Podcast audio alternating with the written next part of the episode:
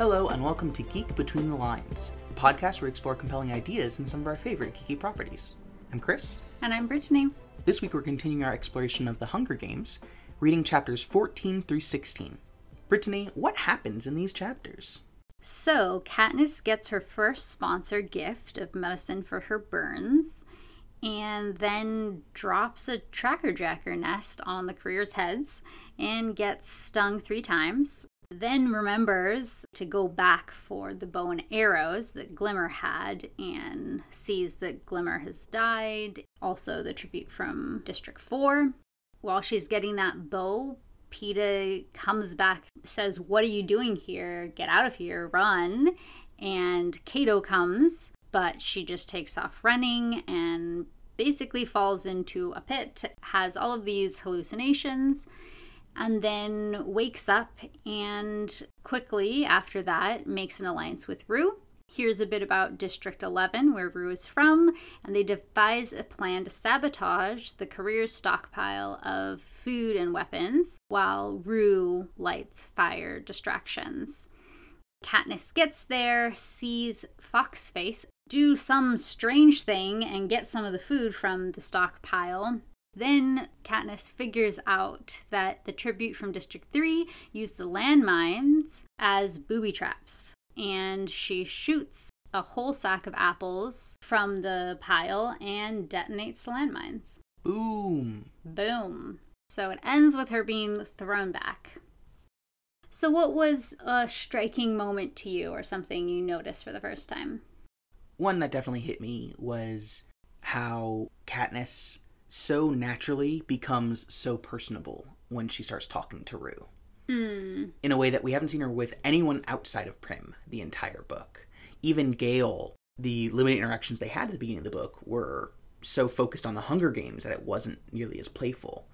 But with Rue, even as they're in the Hunger Games, she kind of goes into this big sister mode and she already has ways of teasing her and ways of talking to her in ways that are not talking down to her because she's younger, but talking in a way that is accessible and engaging for someone of that age. And yeah, I just I thought it was interesting to see Katniss become charming, particularly after Haymitch calls her a dead slug and, and all these other kinds of things where, you know, the focus for her interview is how she can't be charming. Kind of like what we were talking about in that episode, she can't perform charm. But that doesn't mean that she doesn't have it for those who those few who she actually gets along with. Totally.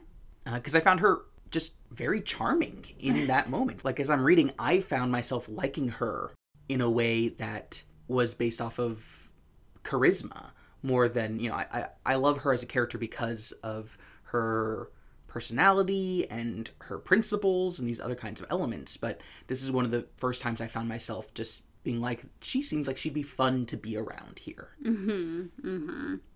Yeah, this is where similarities between Katniss and me stop. I'm more charming with people my own age, or they don't have to be exactly my own age, but not necessarily with children. I don't know how to interact with children well. and so maybe that's why it was a striking moment for me because I do enjoy interacting with children. And I didn't even notice. exactly. It's why, it's why we work well together. yeah, so that, that was, I think, one of the big moments that I had. Another one, though, was the first moment that I really saw how death was shown in kind of a traumatic way in the language of the book, talking about Glimmer's dead body. Hmm. Because after she dies, they use language like, uh, how Katniss has to pry the bow out of what used to be her fingers. Mm-hmm. Which I think part of that is based off of, you know, what's happening because of the tracker jacker venom. But I think it's also a way of highlighting that Glimmer isn't really the Glimmer anymore because mm-hmm. she's she's been killed and, and in such a, a grotesque way. Which I thought was really not terrifying, but but but just grotesque itself in that description. Similarly, in that in that same area, when Glimmer first gets stung, the text describes her as twitching hysterically. Mm-hmm. Those words I thought were so powerful because I think the majority of times that I've heard the word hysterically or or I've used that word, it is about being hysterically funny. And it has that connotation. And here it is not the case. It's much more tied to probably the original intention of the word, which is tied to hysteria, tied to an uncontrollable nature. And that's what her twitching is showing. But it definitely kind of caught me off guard, I think, when I was reading a little bit more carefully and seeing that word and, and kind of thinking about how this moment was so much the opposite of those connotations of a you know hilarious moment yeah it just it, i think it was the first time i felt glimmer's death as being particularly powerful in my read-throughs hmm.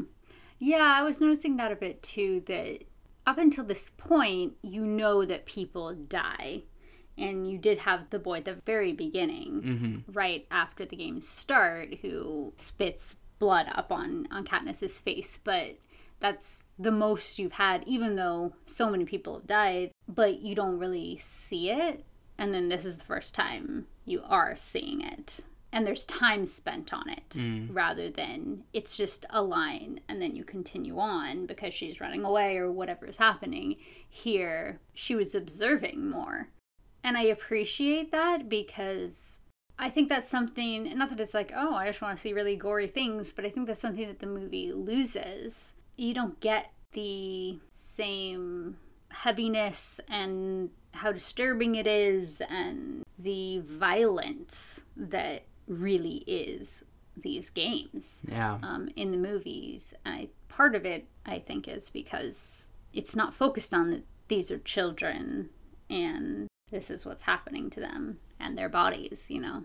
yeah Yeah, it was also interesting during that scene too when it shows some of the advantages different people have based off of their body build as well as their intelligence because her getting stung 3 times affected her so much compared to I assume Cato got stung several more times. Mm-hmm. And I'm sure it affected him a lot too, but not to the same degree. It like it might have killed Katniss if she had gotten as many stings as some of the others did because she is just smaller in stature. yeah As well as it said that Peeta and one or two of the others started running automatically, not gathering anything, not doing anything else. That automatic ability to assess the situation and act quickly makes a difference and save them. Yeah, that's so interesting because I was thinking about that similarly for Katniss when she first sees the Tracker Jacker nest at the very beginning of the chapter. There's a line that's something like she immediately grows tense mm-hmm. and it shows that she does have this survival experience that is probably unique to her.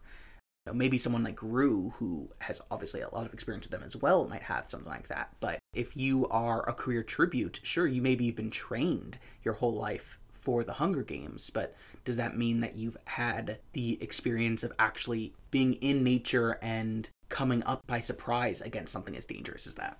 I mean, and they're trained for combat. Yeah. And that's it. And you can't combat tracker jackers. Mm-hmm.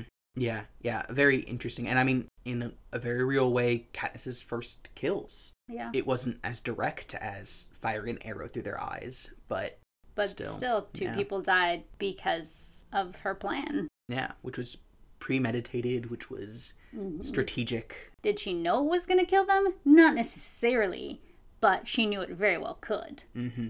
Yeah. Yeah. Did you have any other striking moments?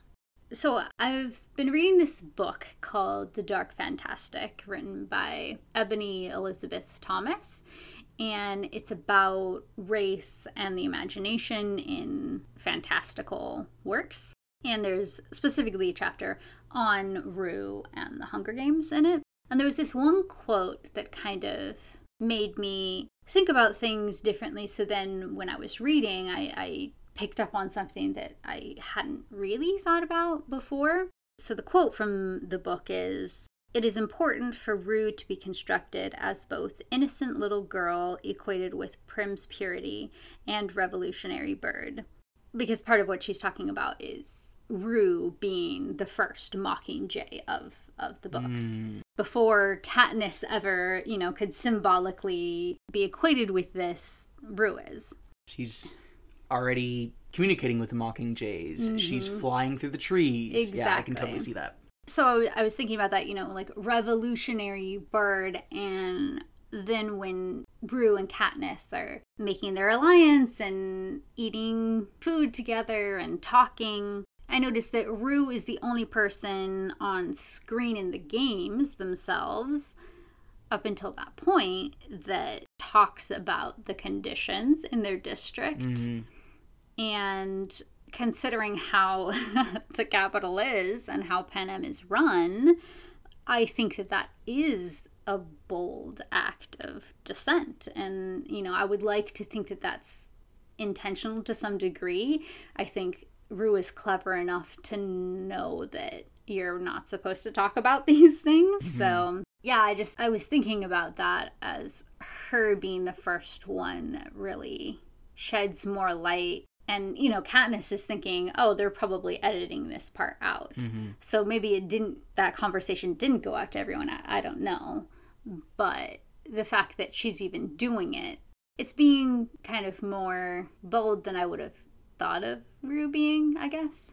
Yeah, that's really fascinating because now that I think about it, up until this point, the only examples that we've gotten of Capitol oppression have been Katniss narrating them or experiencing them. Mm-hmm. Rue was the first person who's telling Katniss and the audience about the kind of oppression that the Capitol puts on the districts. Mm-hmm. And so, yeah, in some ways, this could be an inciting moment because it's her getting knowledge that she didn't have access to before that is helping to further show how awful the Capitol is and, and giving Katniss more reason to judge the Capitol.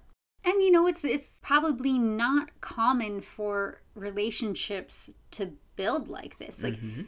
if you're going to have an alliance, you would think it would be with somebody from your own district unless you're part of the career pack. But generally, the people coming from the careers districts 1 and 2 and 4 don't suffer as much under. Uh, of course all of the districts are oppressed to some degree but they're the favorites. They don't suffer as much be partially because they keep winning and winning and winning so their district always gets all of the extra grain and all of the gifts Yeah. and everything.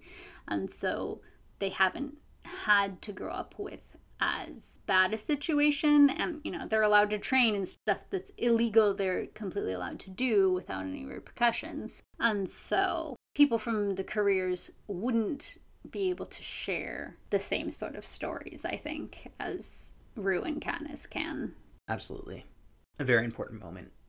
yeah another one i was thinking about is Katniss being out for two days Mm-hmm. specifically with Foxface that when Katniss gets over to the stockpile of supplies, Foxface was waiting for the careers to leave so that she could go steal some food. Mm-hmm. So I I'm just wondering why she didn't kill the careers that were incapacitated after the venom from the tracker jackers. If Katniss was out for two days, they must have been out too. They got stung more. So yeah, it just kind of made me think about if she didn't want to kill anyone either, if her hope was to just evade everyone and be the last person standing because she had the opportunity and she didn't do it. Yeah, that's very interesting. It kind of goes into one of the from another POV sections that I thought was thinking of, which is what are yeah these other tributes like Thresh and Foxface. How do they experience these two cannons going off and seeing two careers die, and hmm.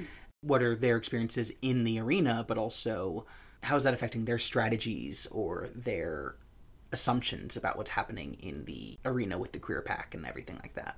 Yeah, it, we get a little bit of the feeling of that when Katniss and Rue hear a cannon go off. And she's just like, was that Peeta? Mm-hmm. Was that someone else? Who was it? What's happening? And to just not have the information that could help you in any way. Yeah, to realize that that's probably a lot of the other characters Yeah. most of the time. Just makes things more precarious than they mm-hmm. already were. Yeah, it's a kind of fog of war situation. You only have access to the knowledge of the battlefield or the arena in this case based off of your own perceptions, and mm-hmm. that there are always things happening that will be important but are happening beyond those perceptions. Which is another great choice for Suzanne Collins to choose the first person narrator Mm. because I think it really helps you understand and get into those feelings more than you would with a different narration. Yeah, first person and present tense. Yeah. Mhm. Yeah. So was there another another another point of view that you were thinking about? Yeah, I was thinking about what it was like for Rue as Mm. she's building this relationship with Katniss, and in particular, what it's like during that conversation where Katniss is telling her Peeta's love for her was an act, Mhm. and Rue says, "Oh, I thought that was real. That that was acting." Mhm. It's funny because Rue has up till now always been described by Katniss as being extremely intelligent. Mhm. So sure, Katniss is trying to say, "Oh no, no, no! Of course, they, he planned it with Haymitch," but the fact that Rue not only thought that, but then tells Katniss, "Oh, I didn't think he was acting." This time reading through it, I was wondering how much of that was not Rue just looking up to Katniss as a big sister and, and loving to be able to talk to her, but might have been some of her being all like, "Do you know what you're talking about?" Because I don't think he was acting. it's possible, yeah. because I'm sure Rue is Rue has been paying attention to the other tributes, trying to figure out what yeah, not only what their stories are, but what their strengths might be and how best to survive when she's pitted against them. And so, yeah, it just it made me think more about what it was like for her to see Katniss and Peeta, but also these other tributes throughout this process, throughout the training, interviews, and, and everything up till then. Yeah, definitely. I was thinking about her a bit too when Rue is sleeping in Katniss' sleeping bag with her. And Katniss is thinking she didn't really realize how lonely she's been in the arena. So I was thinking about Rue and how lonely she must have been too as a 12 year old.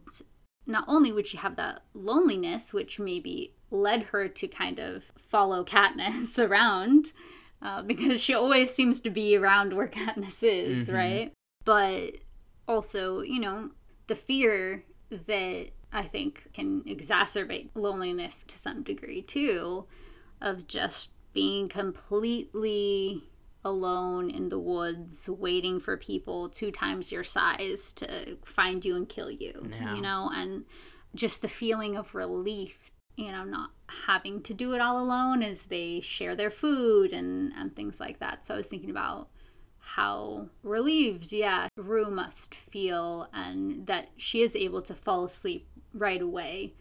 Katniss is thinking, well, I guess she trusts me. She could have killed me by now. yeah, I was just thinking about that. Like, it's not just the fear and the survival, but that, that very human loneliness too in the games. Mm-hmm. Absolutely. Another point of view I was thinking about is when Katniss has the burn medicine. Like I was just imagining being a person that suffered from a burn injury in the districts and seeing the effects on screen of this medicine Oh wow. and just like the rage you would feel, you know, that this is available, but they don't give it to people. Yeah. And they're going to use it for these games that they've constructed and this fire that they planned, they orchestrated it. And now, for an exorbitant amount of money, they're going to allow this one person to to benefit from it when yeah all of these other people that have suffered similar things and because of how the Capitol has structured their labor and just like I imagine sure watching the games in general would make you hate the Capitol more and more and more but when you see little things like that I could imagine it just making you livid again you know Mm-hmm. in a new way Yeah. Yeah. That's such a good perspective to think about. Particularly in District 12, they're coal miners. hmm Uh, definitely, there's going to be burn victims. I mean, she she talks about how her mother treated a burn victim. So Mhm. yeah, yeah, yeah or even how her mother might think of it oh absolutely as someone who would want to treat someone with this, but Mhm. knows that should never have access to it. yeah absolutely Do you have any other perspectives?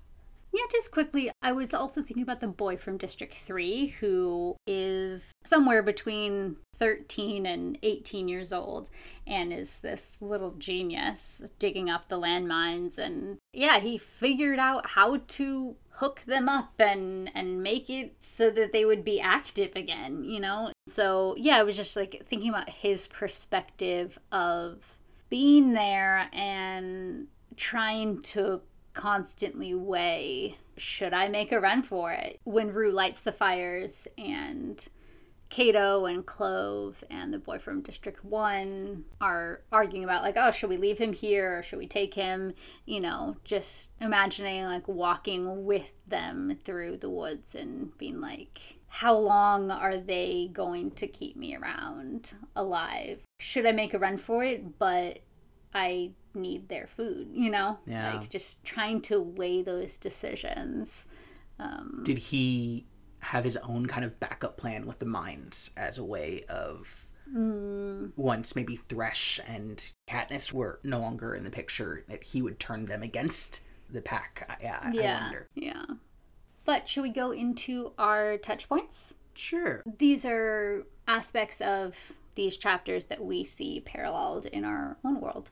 The main one that, that I was thinking a lot about had to do with the tracker jackers. Just how Rue describes that the tracker jacker nests are still all over the place in 11. And Katniss also saw them just left in the woods around the districts. And even though they've been taken out of any area near the Capitol, the districts are still in danger of them. And it just reminded me of how artillery, landmines, and things like that mm. are still all over the world in areas that, in particular, countries like the United States have gone to war against and have just left there Yeah. Um, and continue to kill people every every year. Or if not, kill them, maim them. Yeah. I don't have the figures here, but I remember reading a book called Aftermath that described a lot of these. And it talked about how in the Black Forest, the region between Germany and France, where a lot of the artillery was dropped in World Wars One and Two, for every square foot of land, there was multiple bombs dropped over those years, and that much of that remains in the area and unexploded, and dozens of people die from it, uh, even in the modern day. More intense, I think, are things like in Southeast Asia, where Yeah. you see a lot of landmines that were used in really colonialist Yeah. wars or neo-colonialist wars. Uh, Us just invading places. exactly. Yeah. Uh, that afterwards we were just like, okay, bye, and yeah, it remains these huge, huge issues throughout the region that are still flooded with landmines and, and these destructive materials. And it makes me think about how, you know, for the United States, despite the possible Ukraine crisis that's going on right now, we don't think of the Cold War as impacting our day to day anymore. But the Cold War, which of course it being cold is true for the United States, perhaps, but how cold A lot of wars were cold for the United exactly States. Exactly. How cold was the cold war for the vietnamese and Mm-hmm. how cold does it remain to this day when they're surrounded by dangerous material from those invasions decades ago Totally, yeah. This is completely unrelated. I mean, it's related to landmines, but it's not related to the Hunger Games.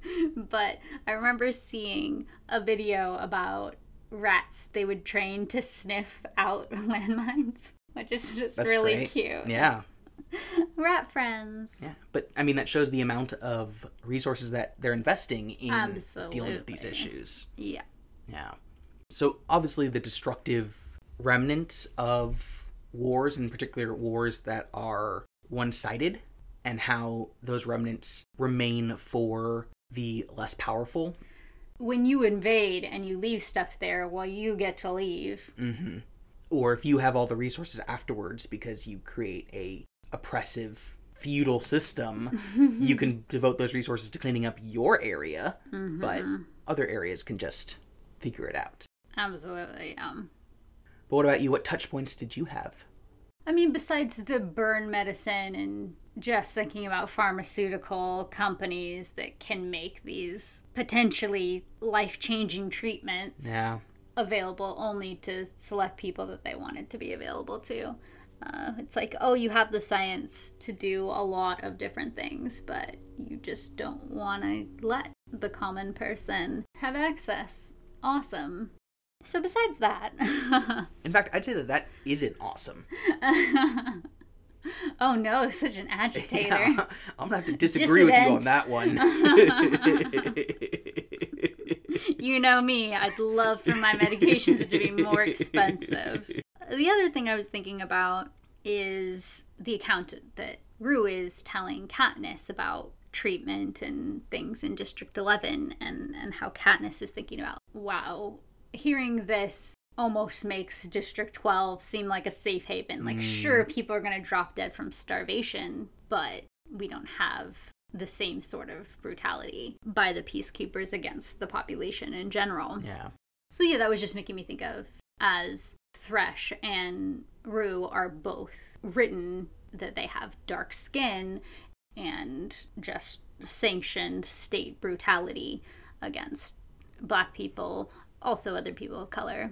You know, just as a part of our world, our country, certainly in the United States, but also other countries that have had a majority white population for quite a while.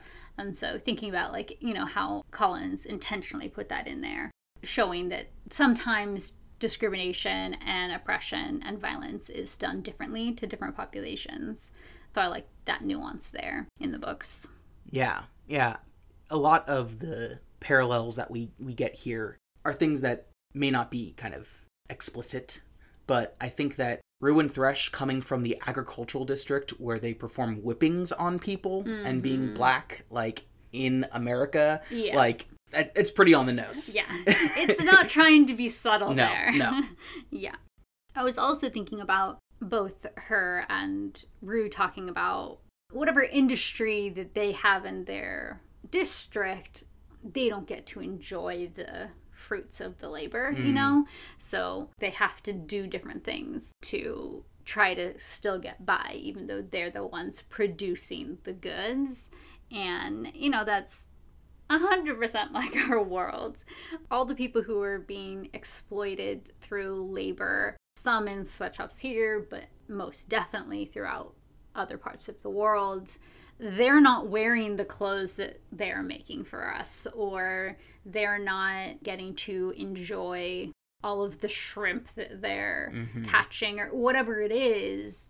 They don't get to one benefit from it economically but two even just get to enjoy the things that they're putting their time and energy and lives into you Yeah. know also if if you've never watched the show Ramy on Hulu it's about a Egyptian American Arab Muslim New Millennial? Jerseyan millennial yeah and there's just a brilliant, excellent episode um, about 9 11, actually. It's such a good episode for so many different reasons, Yeah. but they have a specific conversation about strawberries. Yeah. And uh, y'all should just go watch it. I'm not going to walk you through it. Go watch it Yes. um but yeah just the yeah it's it's so unjust and it's would be so frustrating for the people you know to Yeah. to have to do backbreaking work and not even benefit from from that labor Mm-hmm. And lastly, the last touch point I wanted to talk about is how disabled kids are treated in Panem and not just treated but also thought of. Yeah. There's both the terrible, atrocious peacekeepers in District 11 who killed this boy mm-hmm. because he took these glasses to play with. So there's that sort of like no accommodations are made. Yeah, the, the peacekeepers don't even care to try to understand. Like it, it doesn't matter. Yeah. They'll just kill them. But then there's also like this dehumanized way on the other side when, like in District 12, when Katniss is thinking about Greasy Say's grandkid, who people treat as sort of a pet. Mm. And how that's like supposed to be better. And I mean, I guess it's better than execution, but it's still really bad, right? Yeah. Because it's it's dehumanizing.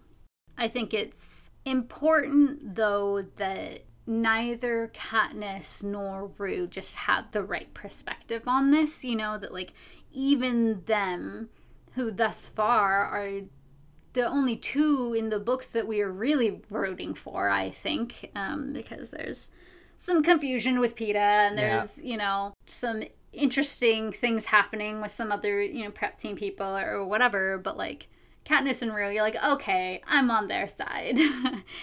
and even with them, their perspective on these kids who are disabled in certain ways are like, you know, they're not quite right in quotes, you know? Yeah.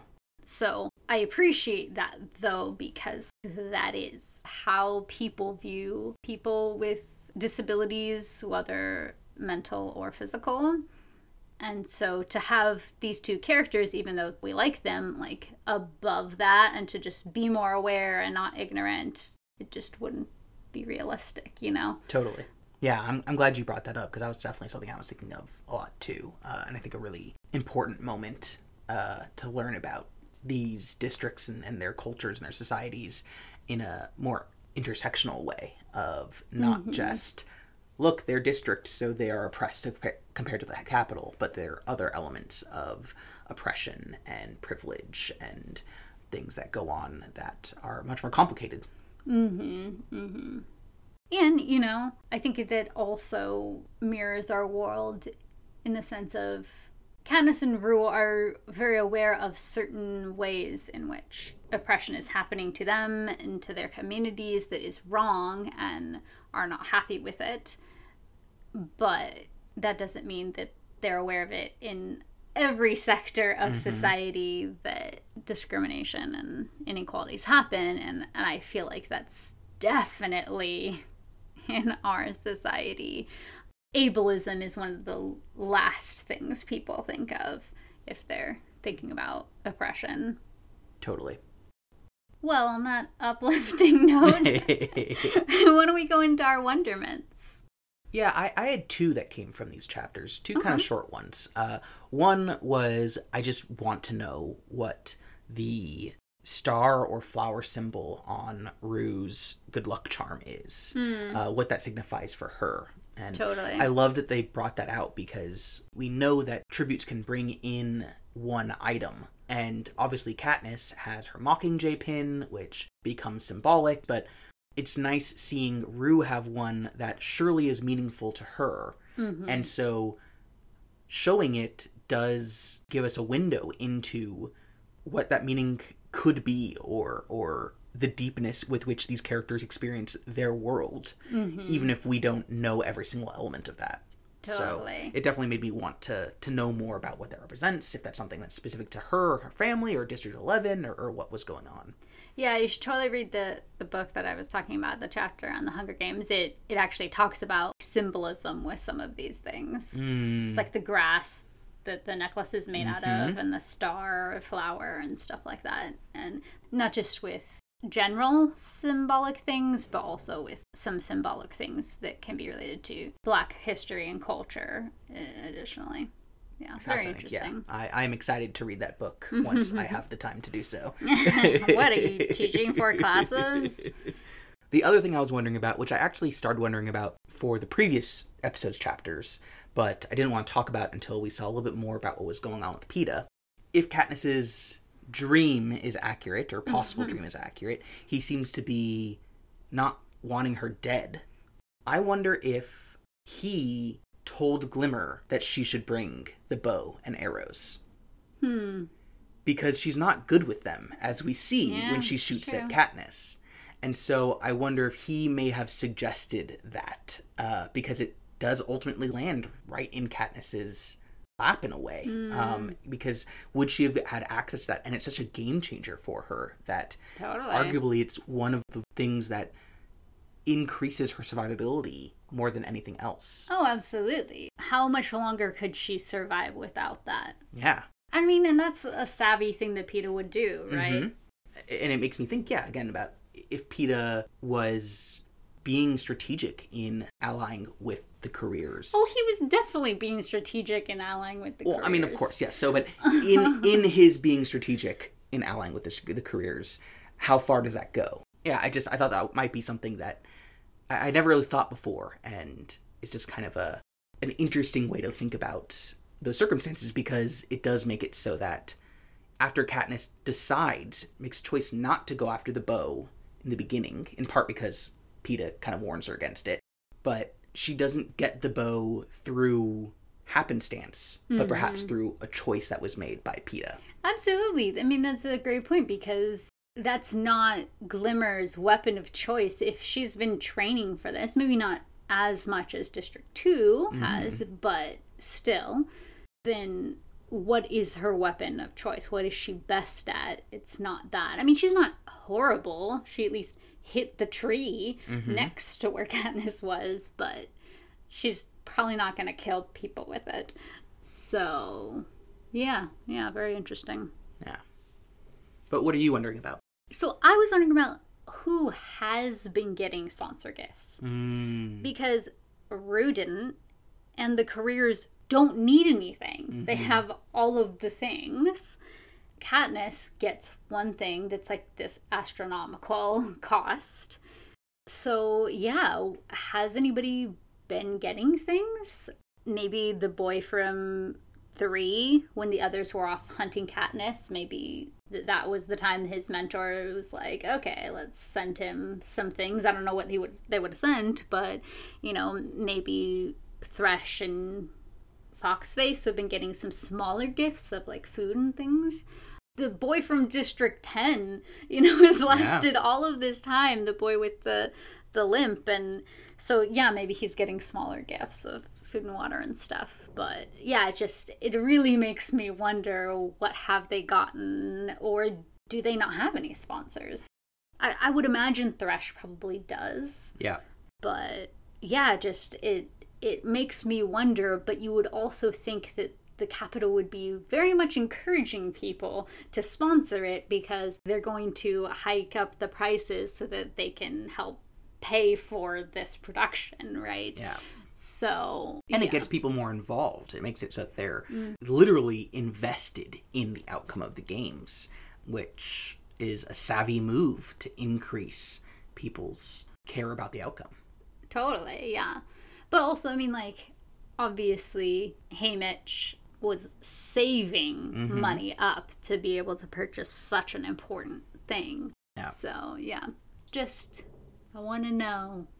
Another thing I was wondering about is also a, a quote from that book, The Dark Fantastic, that I've been talking about, is when Katniss slash Rue use the Tracker Jackers and Thomas has a quote that says, using the tools of oppression to fight back and preserve the self has long been a tactic of the subjugated, uh, which I really loved because I wouldn't have really thought about Katniss using the tracker jackers that way. And I think also the boy from District 3 absolutely Yeah. does that. I mean, and I think even more so than Katniss using the tracker jackers is because he is digging up something that even Katniss says good for him putting one on the on the game makers because no one's ever done anything like that before. And it's it's literally you can't take a step off of here or even like she mentioned drop your token Yeah. anything you'll be blown up and he uses that to survive longer and so i'm just wondering more about that and i want to think about that more as i continue reading any times where this is happening that i just haven't really thought about or noticed before Yeah, that's a that's a really great point because absolutely that kind of thing does happen, you know, throughout history. The, the the one that comes to my mind is how many indigenous communities who were most effective at resisting colonization, um, both in North and South America, were the ones that were able to build a horse culture as horses were introduced into the Americas by Europeans. For example, the many of the nations in what's now Southwest United States uh, or Northern Mexico were essentially having a, a kind of raiding society based off of the fact that they're able to use horses to move quickly. Uh, they, they learned how to shoot off of horses. It also in, increased, uh, you know, before bison were killed out, uh, their ability to hunt bison. So, yeah, that's I think a really good example of of how when a destructive force is introduced or a new technology is introduced, uh, certainly those who have control of that technology are going to have an advantage but that introduction can also change those societies that you're trying to control and can in turn become a tool for them as well. Totally, yeah. It's you put this here to kill me, but I'm going to use it to survive longer. Exactly. Yeah. Fascinating. Maybe it'll pop back up as we continue reading. So, before we close out here, why don't we talk about our intention? What are we what are we taking from these chapters? Yeah, I think mine is the point of medicine that you were talking about Mm. because we see how access to medication to medicine can so wholly change someone's life and their survivability Absolutely, yeah. So for me it's going to be being grateful that i have access to the medications that i do take and even though there are huge problems with our healthcare system in the united states and access within that i also know that i am much more privileged than the majority of the world in the access that i have. So yeah just to kind of be grateful for that and continue to advocate for the expansion of access to healthcare hmm. because like the Capitol we have more capability of providing healthcare than we actually provide. I mean, let's just look at the COVID vaccine Mhm. as an example. I mean, there's medicine is a wide, wide, wide field, but like just that one example of us just having all of these extras, people just don't even want to go get their shot and I have friends in other countries that are like, I would give anything to just be able to get this vaccine right now, you know? Absolutely. Especially the American vaccines, because people in other countries, if they do get vaccines, they might be ones that have much less effectiveness. Mm-hmm. What about you? What's your intention? Mine is like, should I learn a skill? because it's like you have the boy from District 3 with the landmines, you have Rue with knowing the plant to use to help ex- extract this venom. You have Katniss basically everything she's done to stay alive thus far, and I'm just like, I don't know how to do anything. you don't think that your podcasting abilities aren't going to help you survive in a twisted landscape? No, I I don't. Not that like surviving is my top priority, but like it would it would be a nice idea that when the climate change apocalypse comes and being able to know what plants will kill me, you know, little basic things. You could you could start with tying knots. I would be more interested in learning about plants, but uh, yeah. So maybe, maybe I'll, I'll think on it. so your intention is to consider learning a skill. I mean, I'm not gonna say I'm gonna do it because then I'm probably gonna fail. So I know myself better than that, Chris. we don't want our listeners holding you accountable for things. well, I think that's going to wrap up this discussion. What's happening next time on the Hunger Games? So we're gonna be reading chapters 17 and 18, where Katniss sings a song, and this week we are doing just the two chapters because we think that there is going to be a lot to discuss, and then after that we'll pick up back with three chapters. We're actually going to sing the song. Oh no, we are not. That's definitely not you, dear. Well, thank you all so much for listening to this week's episode of Geek Between the Lines. You can find links to our website and our social media in the episode description, or you can join us at patreon.com slash geek between the lines if you want to become a supporter of the podcast, helping to keep the show sustainable and giving you access to all sorts of extra content. yeah, we just recently had one of our special mini episodes on the Hunger Games up for our patrons. Mm-hmm. We also appreciate it if you told a friend about the podcast and have them read along as we go through the Hunger Games. We want to thank Kimberly Taylor Pastel at Lacelet for designing our logo. You can find her designs at lacelet.com or searching for Lacelet on Facebook or Instagram. Thanks again for listening, and we'll see you next week. Until then, Geek out.